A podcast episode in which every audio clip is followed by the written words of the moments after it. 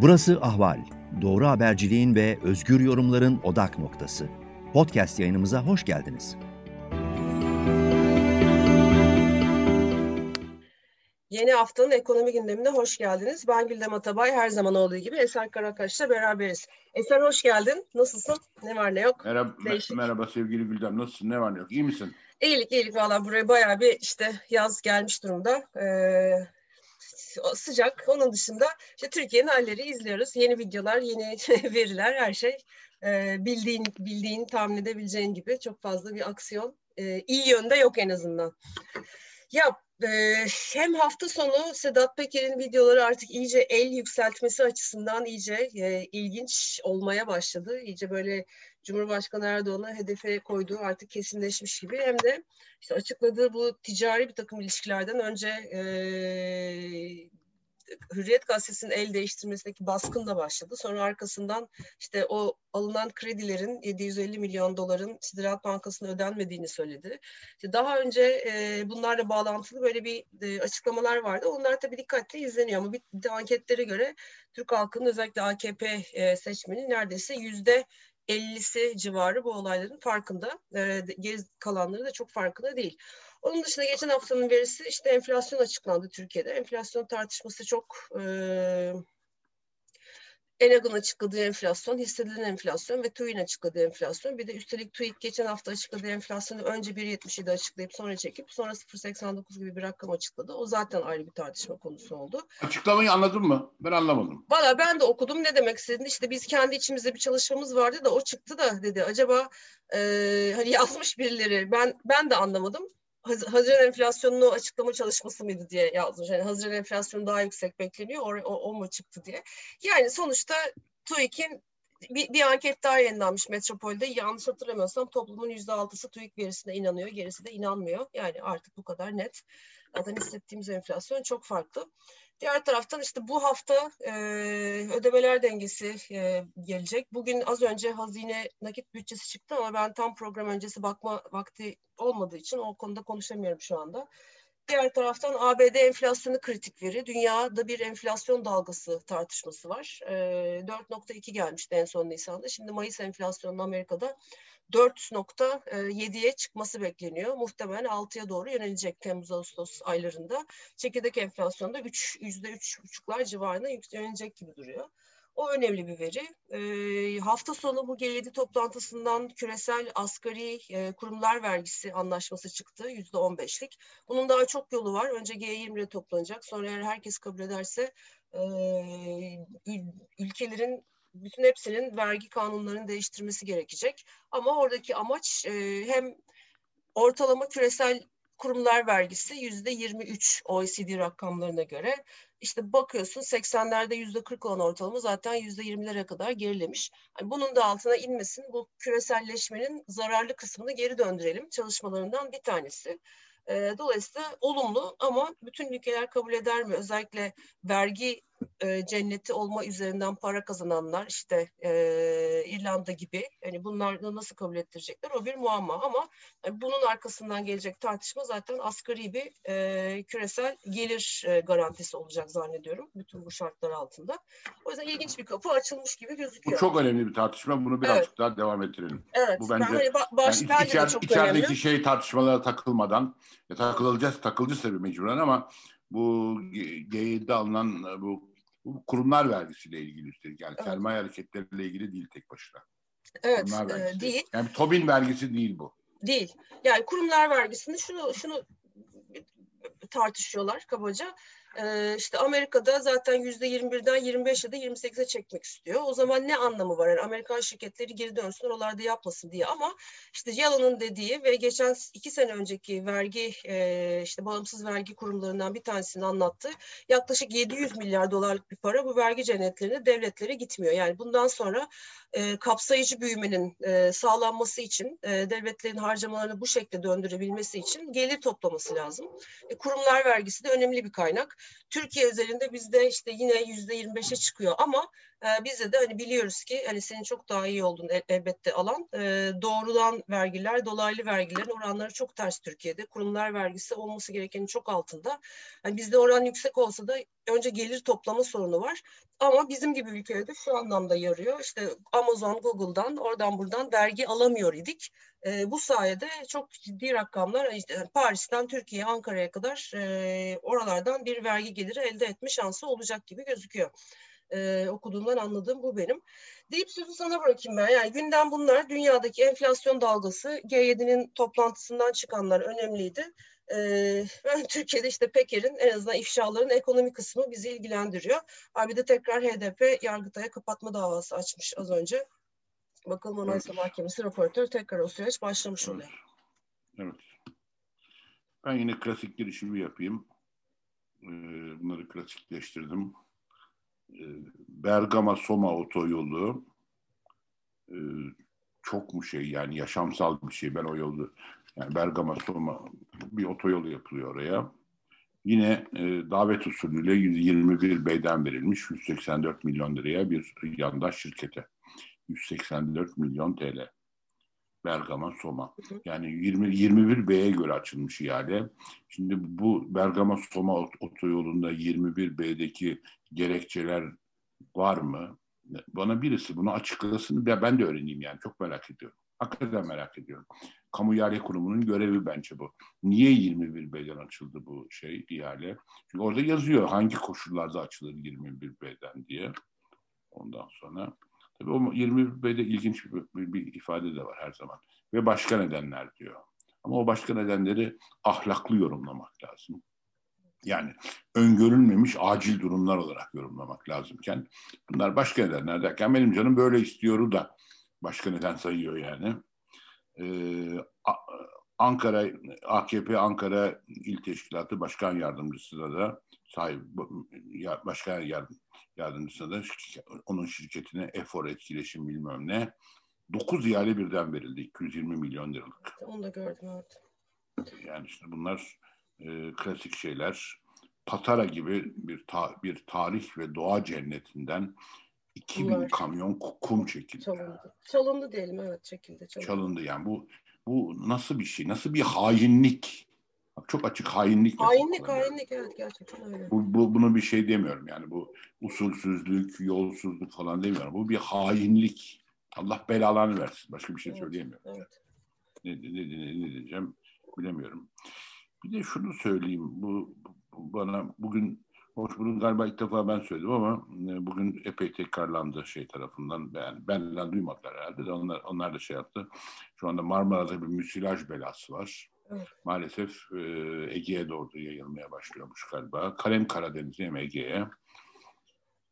Bu şey anlamında yani ne derler e, bir sinemacı olsaydım ben sürrealist ya da sembolizm hı hı. sembolik sembolist bir sinemacı olsaydım herhalde bu Sedat Peker'in inşaatlarıyla ortaya çıkan bu pisliği ülkedeki, hakikaten pisliği, işte söylüyorum işte bu Patara'daki mesele şudur budur.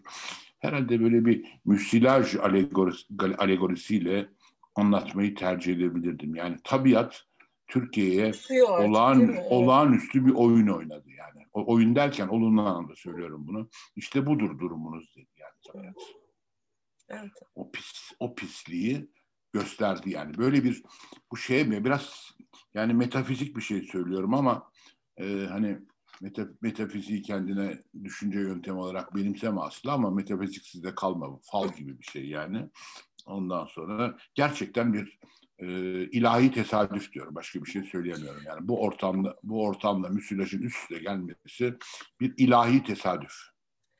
Evet, çok şey çok semboliz, çok sembolik, sembolizmi evet, çok sembolik, gerçekten. Evet, evet, evet, evet. Yani bir ilahi tesadüf yani.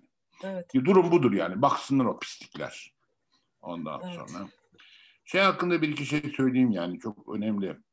Şimdi e, GAFA denen, Fransızlar GAFA diyorlar yani bunlar. İşte Google, Apple, e, Facebook, Amazon. Dört büyük şey. E, yani kafa oradan geliyor. Google, Amazon, Facebook, Apple. Hı hı. E, bu, bunların bir neden bir, bir, bir biçimde vergi dışı kalmaları e, ya da çok zor koşullarla vergi ödemeleri kabul edilebilir bir şey değil yani. Onlar da kazanıyorlarsa başkaları da başkaları bir şey üretirken vergi ödüyorsa onlar da ödeyecekler yani vergi hem kurumlar vergi ödeyecekler hem gelir vergi ödeyecekler. Bunun başka çözümü yok. Yani bu konan vergi ki yüzde on beşlik bir vergiden bahsediliyor şu anda. Yanet Yalın böyle bir açıklama yaptı. Evet bir de düşük bulundu aslında. Biraz aşağıda ama, bulundu. Ama ben ben ben şuna takılıyorum. Bilmiyorum bir kesin bir kanaat söylemeyeceğim. Yani böyle bir vergi konur ve uygulanabilir ise, bak uygulanabilir ise altını çizerek söylüyorum. Hı hı. bunun ne hakkaniyetine itirazım olur, ne eşitlik ilkesine itirazım olur, ne verginin verimliliğine, etkinliğine itirazım olur. Hiçbir şeyin itirazım olmaz ama bir kafamda mütereddit kaldığım soru işareti bu vergiyi toplayabilecek misin? Yani verginin mat yani bu çok zor bir şey. Bu verginin matrahını nerede oluştuğunu e, bir maliye tekniği açısından nasıl saptayacaksın? Doğru. Bu, ben bu şey çok zor yani. bir şey. Hesap şey yapmadım evet. Çok zor bir şey. Anlatabiliyor muyum? Bu nasıl aşılacak? Yani e, ben ben şimdi buradayım. E, Fransa'dan mesela e, bazen Türk Türkiye'den çıkan kitapları, Türkçeden Türkiye'deki çıkan kitapları e, Amazon'dan istiyorum. Hı hı. Amazon Türk Türkiye'den o Türkiye'deki şirketlerden de bir mail alıyorum. Ee, Amazon otomatik olarak Türkiye'deki bir şirkete teması geçiyor o kitabı. Buraya, ama bana eve Amazon teslim ediyor Türkçe kitabı. Anlatabiliyor muyum? Türkçe'de yeni çıkmış bir kitabı. Şimdi burada vergi mekanizması nasıl işleyecek? Yani bir vergi hocası olarak dahi kafamda netleştiremiyorum çok fazla. Yani nihai yüklenici kim olacak? Bak tekrar ediyorum böyle bu yüz, yani bu Amazon'un ya da başka işte şey diğer bu GAFA denen bu dört büyük şirketin e, Apple da aynı şekilde. Hı hı. Yani herhangi bir etkinlik ya da hakkaniyet açısından bir eleştirim yok bu vergiye. Bir tek teknik açıdan bunun matrahı nasıl saptanacak? Yani şey olarak. Ya orada Kim biraz bunun... OECD hani ben de okudum bu konuda biraz. Bu açıdan değil ama hani bu konuyu anlayabilmek üzere OECD'nin çalışması şimdi bir 10 senedir falan OECD bu konuda çalışıyor ve en son işte Biden'ın e, bu ısrarıyla OECD'nin çalışması üzerine inşa ediliyor. Herhalde orada bunun evet, mantığını evet. açıklayan e, bir çalışma vardır. E, ona da biraz yani, daha tabii detaylı bakmak lazım. Yani bir Tobin vergisi de James Tobin'in yani önemli çok önemli bir iktisatçı Nobel'i var ondan sonra. E, bir Tobin vergisi vardır şey için yani bu sermaye hareketleriyle ilgili. Hı hı. Yani bir itirazın olamıyor şeye, e, vergiye, hakkaniyet açısından, etkinlik açısından. Fakat uygulanabilirliği bir sorun. Bu nitekim de James Tobin'in bu vergiyi ortaya atmasından üzerinden yani yaklaşık 40 yıl geçti ve uygulanamadı. Evet. Halbuki e, yani çerçeve olarak bir, benim benim bir itirazım yok. Bir, bir özgürlükçü birisi olarak. Yani bu alınması lazım oralarda. Çok bir, bir yerde bir sermaye hareketinden kaynaklanan bir e, şey varsa, gelir varsa, bir kar varsa. Vergilenmesi lazım tabii. Vergi, vergilenmesi lazım. Etkin bir şekilde vergileyeceksin. Onun yolu, yani bunları tartışırız ama işte Tobin vergisi uygulanamadı. Şimdi bu Tobin'in Tobin vergisinin uygulanamamasının alt bir, bir yansıması olarak da bu vergi nasıl uygulanacak? Bunu ben de e, çok yakından izleyeceğim yani. Matrah nasıl hesaplanacak? Yani tabii İnşallah becerirler. Şirket bilançolarında nasıl ne hangi aşamada hangi ülkede ne şekilde hani Amazon'un e, kendi e, aynen, çalışmalarına aynen, bakmak aynen, lazım diye tahmin aynen, ediyorum. Aynen, evet. aynen, aynen, aynen. Yani OECD bu işin tabii uzmanı. Evet. Ee, ondan sonra e, ama dediğim gibi e, Türkiye'de biliyorsun OECD'nin bir şeyi ama tabii, şimdi tabii. mesela Türk Türkiye tabii biliyorsun ama mesela şimdi OECD'nin Türkiye'deki en etkin kuruluşu hangisi? Hangisi? Yani o, MASAK. Ha, Çünkü MASAK, ha evet evet. Ser, sermaye hareketlerine bakıyor. Evet MASAK. tabii. Yani evet, evet yani, doğru doğru. OECD, OECD'nin en büyük e, iştigal alanı son dönemlerde sermaye hareketlerine şey yapıyor. Evet. Ama mesela ortaya çıktı ki bu SBK Holding var ya e, Baran Korkmaz neydi? Evet. Sezgin miydi? Sezgin Baran Sezgin Korkmaz. Baran Korkmaz. Korkmaz'la ilgili 15 gün içinde 280 derece e, farklı rapor düzenlemiş. Rapor yazmışız. Ya ama hani biz hep diyoruz masak adı masak kurum var mı var ama kurumların ne hale geldiğini biliyoruz. Dolayısıyla hani bu seni şaşırtıyor. Ben onu zamanda anladı, anlayamamıştım yani 105 kişiyle ilgili soruşturma açıldı kurum içinde. Evet. Üstelik FETÖ METÖ dendi. Sonra e, kapatıldı o soruşturma. Evet.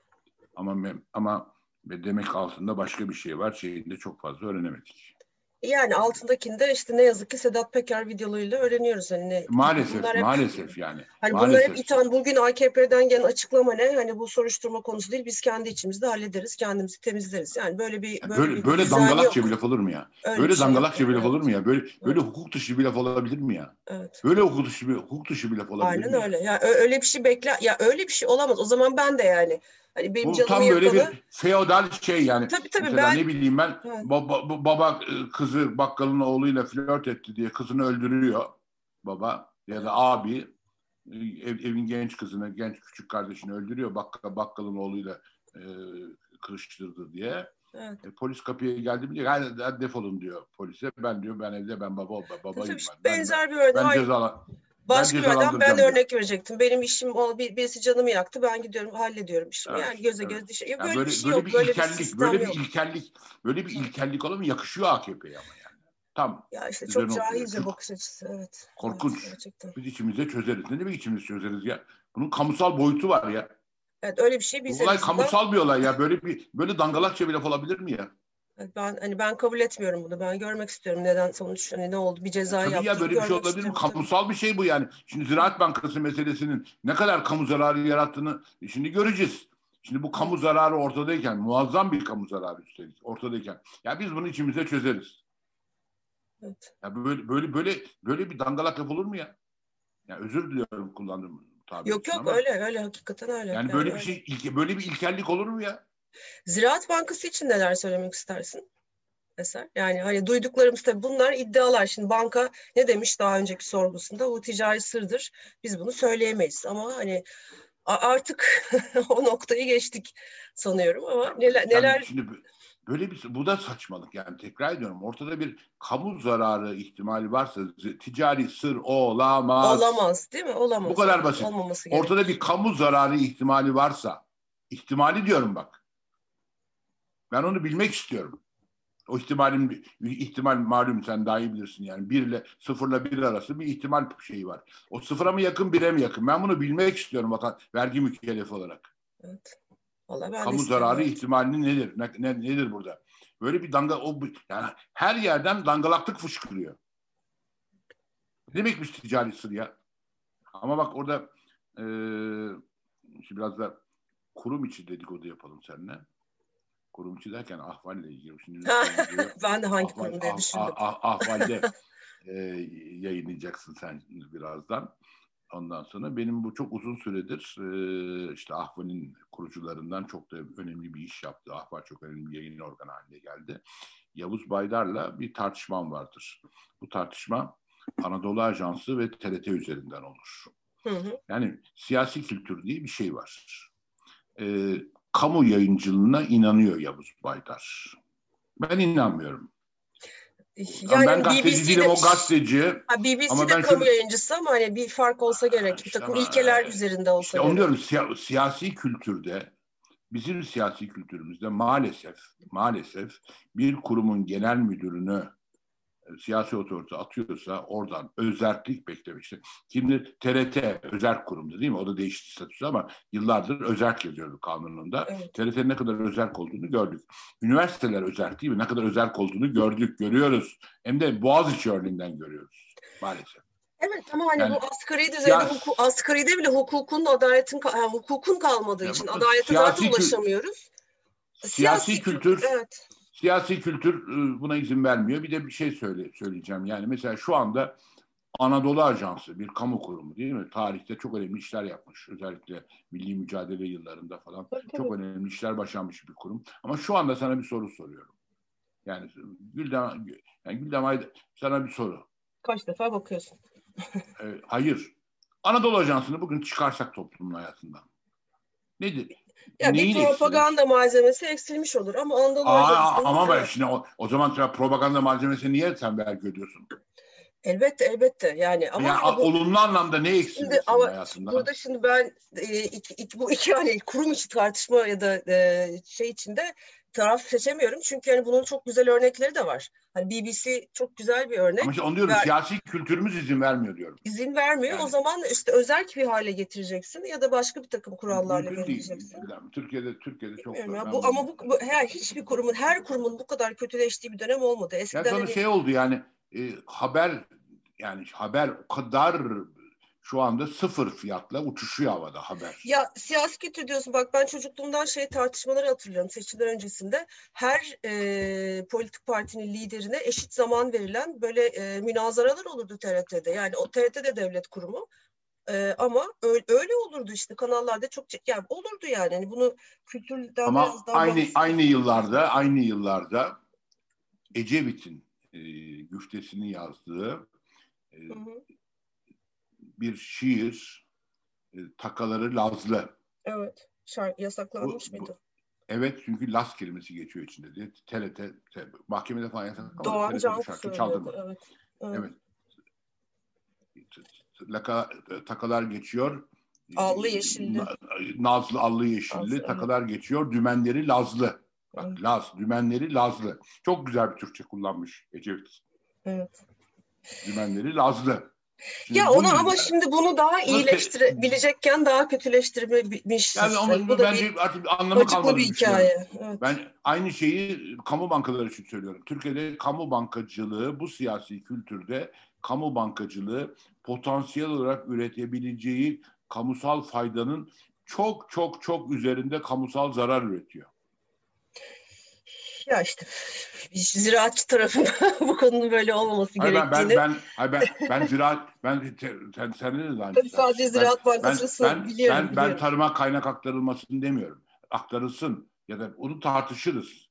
Ama bu bir banka üzerinden olmaz bence tek görüşümü söylüyorum ve tamamen saydam ve sayıştay denetiminde olmalı. Ya olur işte saydam sayıştam hani düzgün bir sistem olduğu zaman bunların Ziraat Bankası'nın tarım sektörüne ne kadar destek verdiğini biliyorum ben hani benim hayatım Sevgili Gülden. geliyor. Ha şimdi ne Gülden. oluyor işte medya kuruluşunu destekliyor, futbol kulüplerinin işte borçlarını destekliyor, tarım kredisinin ne kadar verdiği tartışılıyor. Onun İşte bak, işte haciz 750 koyuyor da milyon dolar verilmiş. Evet veriyor ama Yani bu, kamusal da o, Ama o bu- kredinin verildiği 210 2000 2018'de aşağı yukarı bütün tarım sektöründe bu kadar kredi açılmış. Evet ama bunu hani Ziraat Bankası'nın yönetilmesiyle yani bu bir sistem sorunu. Sistemin buraya gelmesiyle ilgili bir şey. Önce tepeyi çözelim ki hani Ziraat Bankası'nı sonra tartışırız. Ziraat Bankası'ndan tartışmayı başlatmak bana İşte ben- doğru hani gelmiyor. ben hayır işte bu siyasi kültür böyle olunca silahla silahsızlandırmak lazım sistemi. Evet ama o da Ben güzel bir silahsızlan- sistem kurmakla geçiyor. Şu anda sistem yok. silahsızlandırma, silahsızlandırma. Yani bu tür rant mekanizmalarını teker teker ortadan kaldırmak. Kaldırılması tabii. Ya bundan sonra zaten hani Silahsızlandırma tabirini kullanıyorum ben bunun için. silahsızlandırma olur- çok güzel. Araç o- araç haline getirmesini engellemek. Evet. O, o, o silah orada durduğu sürece maalesef birisi kim dümene geçiyorsa kullanıyor. Ve olumsuz anlamda yani kamu zararı yaratarak kullanıyor. Silahsızlandırmak Ama lazım. işte kullanılmadığı Anadolu dönemler Ajansı- A- biliyoruz. Evet. Anadolu Ajansı'yla e, şey yapıyor. Siyasi zarar üretiyor. E, Ziraat Bankası'yla, Vakıflar Bankası'yla, işte Halk Bank'la e, kamusal ekonomik zarar üretiyor. Yani Üretiyor. düşünüyor musun? Yani Halkbank diyoruz. işte. E, nedir işi? Küçük üreticiye, esnafa kredi açmak. Ne kadar hoş değil mi? Yani bugün Halkbank deyince aklına senin ne geliyor şu anda anında? Bana hemen söyle Halkbank deyince ne aklına? Benim zarrat geliyor şu ne- S-400 davası işte yani E, işte ama yani S-400 ne İran üzerinden şey geliyor. E, S-400 yani zarrap geliyor. kafamda. Şimdi bu Zarrap yani geliyor, Bu, bu evet. kültür bu. Onun için Ya silahsızlandırmamız ama bu lazım kültürü yani. kontrol altına alacak bir şimdi bugün bak biz de Yavuz'la WhatsApp'ta mesajlaşıyorduk. Hani o bir e, şey yayınlamış ahvalde. Ben de hani neyse konuşmamızın ekseni şu şekilde gelişti. Yani burada bir şekilde bu iktidar değiştiği zaman bir başka bir sistem geldiği zaman bizim daha çok yazmamız gerekecek. Hani bu dediğin gibi silahları eksiltmek için sistemden nasıl bir ortak akıl çıkması lazım ki hani bir şu 20 yıllık tecrübe bu kadar pahalı tecrübe boşa gitmesin. Çok kötü bir yere bitti bu 20 yılın sonu. Hani bunun bir daha olmaması için nasıl bir altyapı kurulması lazım? Aynen senin dediğin gibi hani bu Ziraat Bankası'nı, Halk Bankası'nı, işte Anadolu Ajansı'nı, TRT'yi silah gibi kullanmamak için ne yapmak lazım? Biz bunları düşüneceğimiz bir döneme gireceğiz inşallah. Ben ben, ben umutsuz yaşım, değilim. Yaşım ya ben de umutsuz değilim ama umudu şöyle görüyorum ben yani yaşımda tecrübeler şunu gösterdi. O yani hani galiba Gogol'ün piyesleri için söylenir değil mi? Sahneye bir tüfek çıkarsa o tüfek mutlaka patlar. Evet. Tiyatroda böyle Gogol, bir şey vardı. Gogol'ün Gogol, Gogol'ün Gogol'ündü galiba. Bilmiyorum. E, sahneye bir e, silah çıkarsa, bir tüfek çıkıyorsa mutlaka patlıyor. Şimdi e, siyasetçinin elinde Anadolu Ajansı olduğu sürece yani sonuçta onun bir genel müdürü var. Orayı yönetecek orası. Bir ajans, bir, bir şirket gibi yani. Bilmem ne ajansı gibi bir şirket. Onun şey, başında bir, o, Çe Çehov mu? Tamam. Çehov, evet. te te teşekkür ediyorum. Evet. Yani Baktım Çehov'un, evet Çehov'un. Tamam Çehov'un söylediği gibi yani. Ondan sonra o, o bir genel müdürü kim atacak sorusu. O genel müdürü siyasi otorite atacak. Dolayısıyla ya, sivil, toplum, sivil toplum kuruluşları mı atacak onu? Yok. Ya ben, bence bu şey hani önemli bir nokta ama hani bu buraya gelmeden önce daha daha çok çok büyük şeylerin değişmesi gerekiyor ki hani bir sayışta etkili hale gelecek, parlamenter sisteme dönülecek, denge olacak. Hani iktidarın yaptığını başka yargı denetleyecek, yargıya müdahale o, ya o kadar çok Bak, yol alınması çok, ama haklısın, çok temel şeylerde yol alınması gerekiyor. Belki de onlar yapıldığı zaman Anadolu Ajansı'nı bu şekilde kullanamayacaksın ya da hani bir, önce bir tepeden düzenlemeye görelim. Yani mesela şimdi bu, bu Ziraat Bankası kredisi rezaleti. O çok önemli tabii. Gidip de Sayıştay'ın da başına patlayacak. Çünkü Sayıştay bunu 2018'de kredi verildikten sonra galiba geri ödemesi de 2000 bu sene başlıyormuş. Başladı, baş, ödemeye başlamamışlar. Ama orada 750 milyon dolar karşılığında alınan teminat e, maksimum 300 milyon dolar ediyorsa Sayıştay bir dakika demesi lazımdı buna. Sayıştay bir dakika, bir dakika demesi lazım. Sayıştay raporlarının gizlendiği de bir dünyada yaşıyoruz. Ya, bir e işte, evet işte. Evet. Şimdi varlık fonundan açıklama bekliyorum ben dünden iki günden beri. e, varlık fonuna bağlı değil mi? varlık fonu ama niye gülüyorsun Gülden? Ya, sana varlık gülmüyorum fonu... tabii ki. Türkiye'nin halinde şu anda güldüm elbette. Varlık, ya, tabii varlık ki fonda, öyle olması lazım. Varlık fonunda değil misin Ziraat Bankası? Tabii tabii onun bir bir, bir hani Varlık fonunun bir CEO'su var. Tabii. Bir CEO'su var. Onun açıklama yapması lazım. Bu bir evet. bu bir kepazelik ya. Müsilaj yani. Müsilajın en müsilaj pisi. çok güzel kullandın. Evet müsilaj gerçekten. Müsilajın en pisi. Evet. Ya Ziraat Bankası Genel Müdür açıklama yapsın. Ondan sonra Ha şimdi biraz önce mesela ben anlayamıyorum. Benim kafam daha farklı çalışıyor galiba. Bilmiyorum ya da benim düşünce kalıbım mı farklı. Biraz önce işte muhalif bir kanaldan üstelik yani diyorum. E, Ziraat Bankası Genel Müdürü bana Cumhurbaşkanı emir verdi. Dolayısıyla deyip o yırtar dediler. Ziraat Bankası. Efendim bir, sen bir banka genel müdürü. Sana Cumhurbaşkanı emir falan veremez. Veremez evet. Devlet yani işte ben, vergilerle. Senin, tabii kamu bankasısın. Sen, sen bir, bir banka sonuçta bırak kamuyu. Sen bir banka genel Bankasın müdür. evet tabii. Önce bir bankasın. Başka... Sen Cumhurbaş, Cumhurbaşkanı sana emir veremez. O emir veriyorsa o gün istifa edersin. Şu kadarcık şerefin varsa.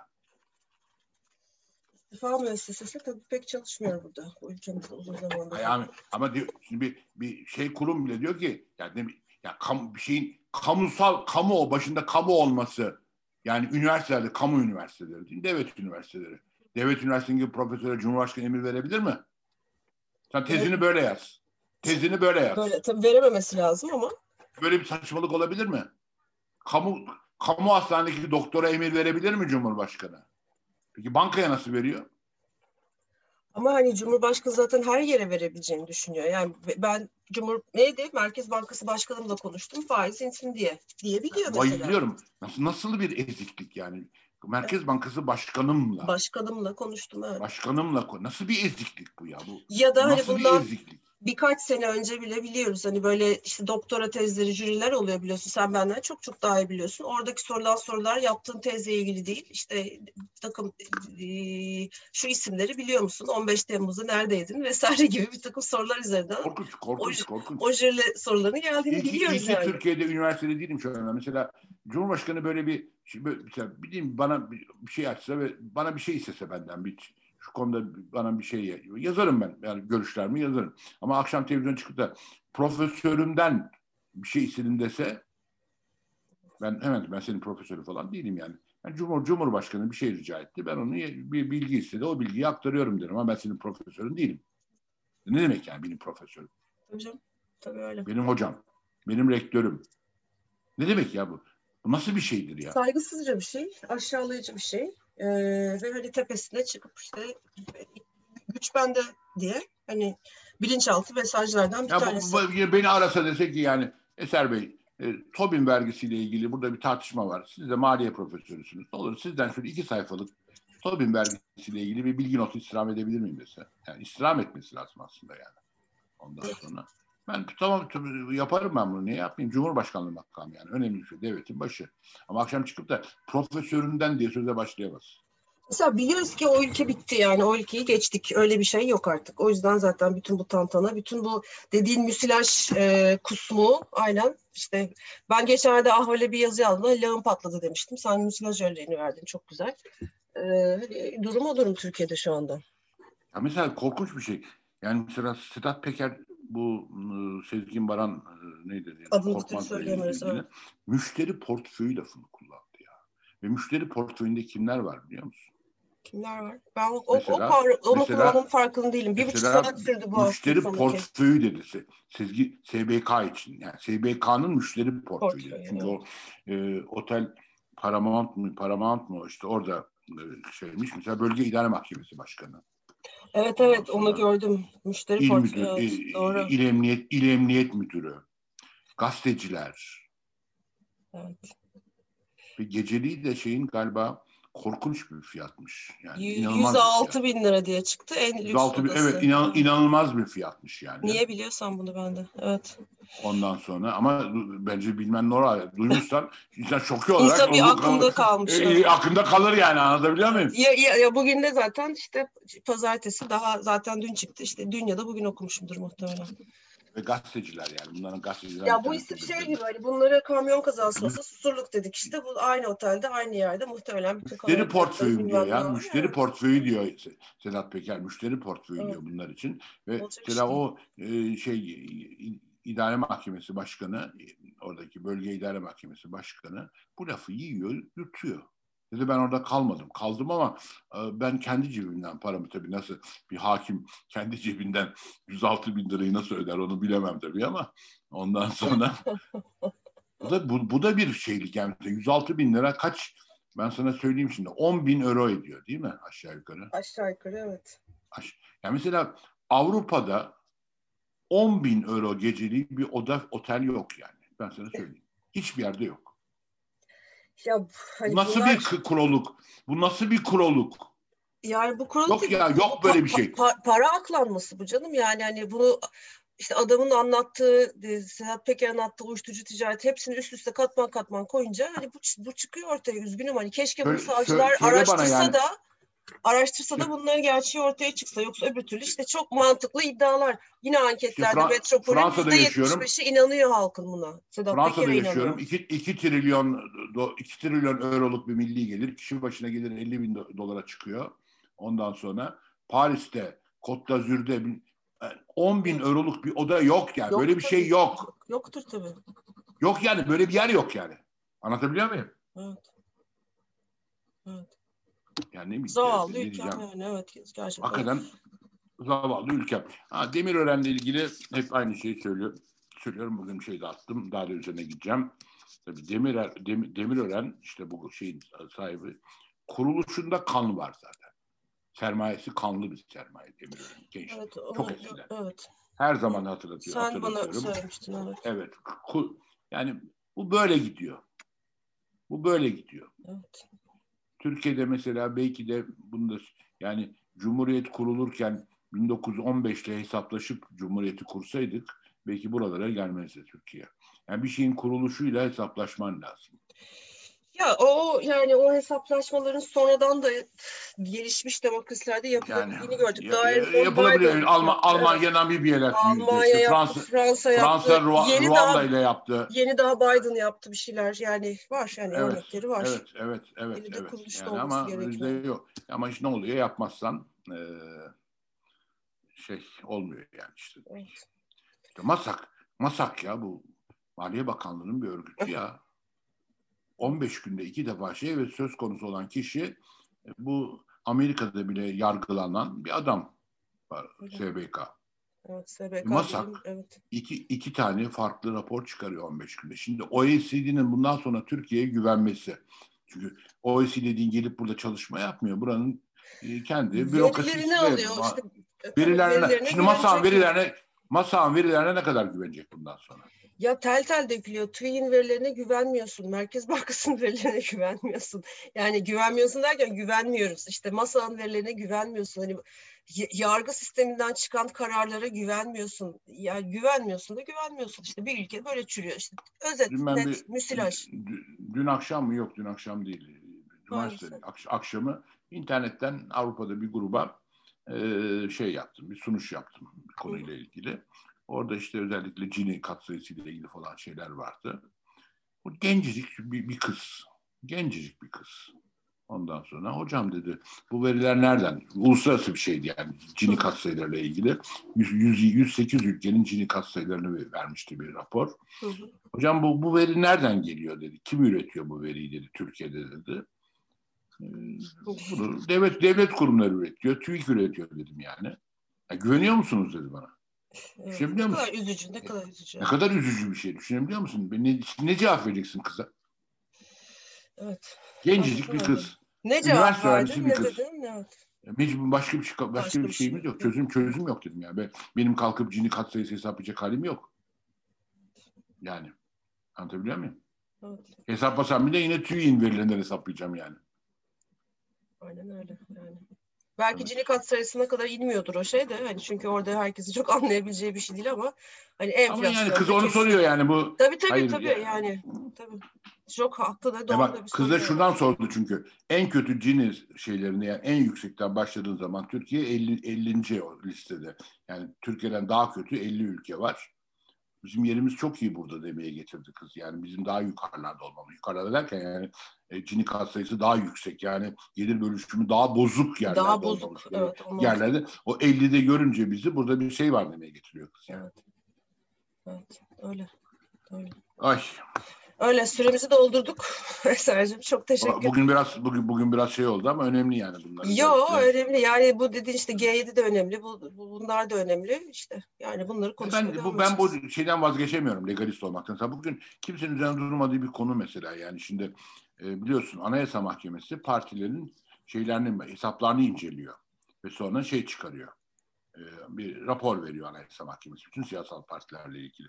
Şimdi Se- Sedat Peker diyor ki benden diyor binlerce, on binlerce paket kahve aldılar diyor ve dağıttılar seçim bölgelerinde diyor.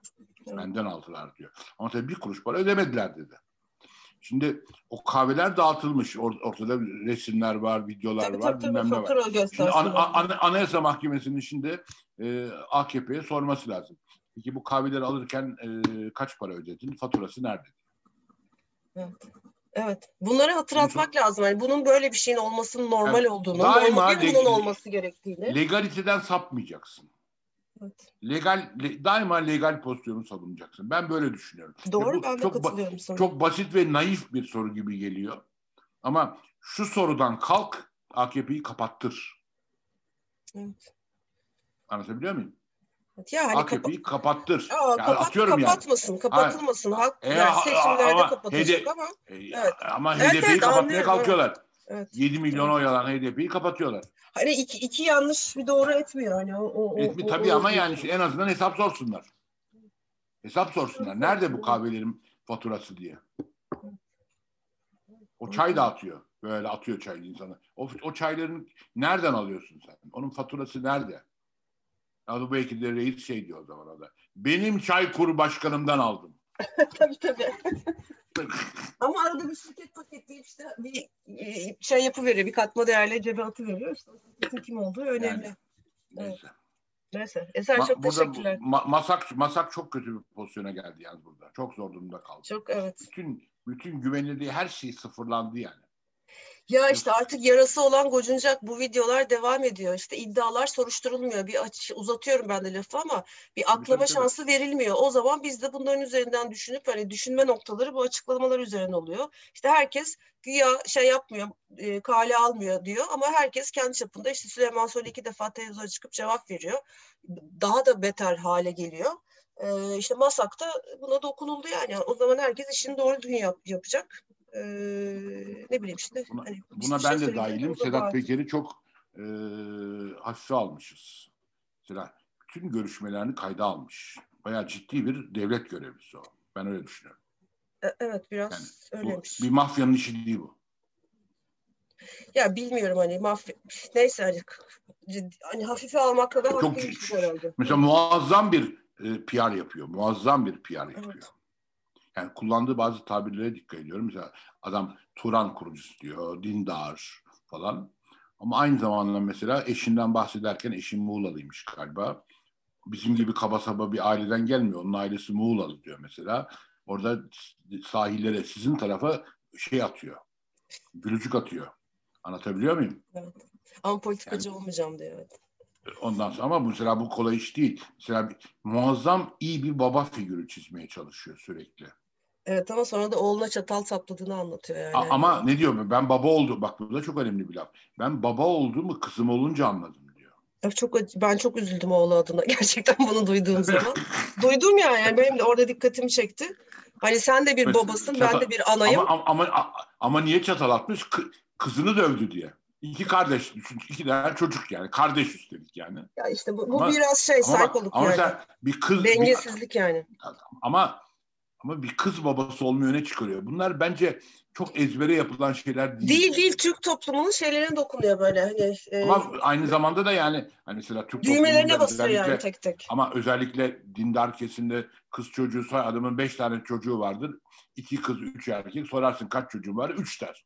Ya beş tane onlar ne oldu? Ha onlar kız der mesela. Evet, Bu toplumda mesela kız babası olmayı öne çıkarıyor. Bu da başka bir yere mesaj bence. Yani sizin Evet. sahile mesaj. Sahile mesela olabilir. benim bir yani benim eşim bizim gibi şey kaba saba değil. O, onun ailesi Muğlalı dedi. Neyse o zaman hani bu şey e, bir o kadın çıkışı çok kötüydü. Kimin evinde kimin kalp krizi geçirdi onu hemen üstünü kapattı. Bir de hani bu çatal olayı gibi şeylere değinmemesi lazım eğer. PR'ı yapması lazımsa. Çünkü bu en azından yapıyor. bu sahil almadı. Bu sa- sahilin bu tarafındaki Kız ne değil, oğluna al- çatalına- işte, e, oğluna çatalına- ona saplandı kaldı yani. Ama bilmiyorum yani ilginç geliyor İlginç, bana. evet, ilginç geliyor. ilginç. İlginç tabii tabii İlginç çok. Bence çok tarihi bir dönemeç bu yani. Böyle böyle bir şey yok. Bir de yine laf uzatıyorum. Bak kaç dakika oldu artık bu son cümlem. Sana Önemli da lütfen söyle. Hani bir de şeye sesleniyor. Yani bir taraftan halka şeyi anlatıyor. Bak Ziraat Bankası senin, senin vergilerin ne oluyor diyor. Ders verir Tabii gibi. tabii. Ve onu ta- onu o kadar güzel formüle etti ki. Evet evet çok basite O, indirdiği. kad- Bir o- o taraftan kadar da güzel formüle etti ki o, o, o gazetecileri çalışmaya davet ediyor. Muhalefeti çalışmaya yani inanılmaz inanılmaz bir süreçten geçiyoruz. Böyle İnan- İnanılmaz Gözlerim açık doğru. izliyorum. Hani çok hayranlıkla izleyemiyorum. Mide bulantısıyla izliyorum elbette ama çok çok acayip bir döne- dönemden geçiyoruz. Gerçekten evet tarihi bir an yani bu, bu yaşadıklarımız aslında. Yani Türkiye'de bitmiyor. Evet, Neyse evet. sustum artık vallahi. Bir de Rusya Savunma Bakanı şunu söyleyeyim benim son sözüm. Bu Rusya Savunma Bakanlığı sözcüsünün ettiği bir laf var. Demiş? Suriye, Petrol ve Erdoğan ailesinin adını geçirerek. IŞİD'le petrol ortaklığı yaptılar. Rusya Savunma Bakanlığı Bu yeni değil ama galiba bu iddia. Hayır Yani bu yeni yeni yeni. Yeni ama hani bunun temeli var bir birkaç sene E, öncesinde. tabii, tabii. Tabii tabii ama yani bu ilginç bir ifadeydi. Evet. Bundan not ettim.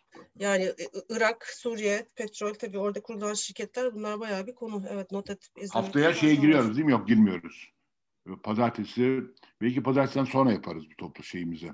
Güldem. Önümüzdeki hafta konuşalım seninle. Tamam. Yani 14 14 Haziran'dan sonra Tabii yapalım. tabii. Tabii Biden'la görüşmesi mutlaka görelim. Tabii. sonra sonra yapalım. Yani Evet, diyecek salı bir yaparız olsun. mesela. Tamam, salı ya da çarşamba tamam. yaparız. Tamamdır. Salı ya da çarşamba yaparız. Tamamdır. Yani tamam. o herkes susmuş bence şeyi bekliyor şu anda Biden görüşmesi. Öyle öyle yani eli, eli çok fazla pazarlık gücü yok gibi gidiyor. Bugün onun son cümle bak son cümle değil. de Fehmi Taştekin güzel bir yazı yazmış. Hani kazan kazan plan var ama orada e, taviz taviz olarak çıkacak gibi gözüküyor. Hani S-400'de de bir şey yapamıyor zaten. Neyse hani bir takım konular var. Kürtlerle ilişkiler, Suriye ilişkileri vesaire. Hani orada bakalım neler çıkacak. Yeter ki şu katsa yaptırımları kalksın diye. Evet. Evet. Neyse tamam sustum. Çok, Herkese çok, te- çok teşekkürler ben çok teşekkür ederim. Eser'cim. Ee, dinleyenlere de bu sabırları için, bu uzun yayın için çok teşekkür ederiz. Haftaya Biden toplantısı sonrası yeniden görüşmek dileğiyle. Çok, çok teşekkürler. İyi günler. Ahval podcastlerini tüm mobil telefonlarda Spotify, SoundCloud ve Spreaker üzerinden dinleyebilirsiniz. Apple iPhone kullanıcıları bize iTunes üzerinden de ulaşabilir. Türkiye'nin ve hayatın cıvıl cıvıl sesleri Ahval Podcast dizisinde. Kulağınız bizde olsun.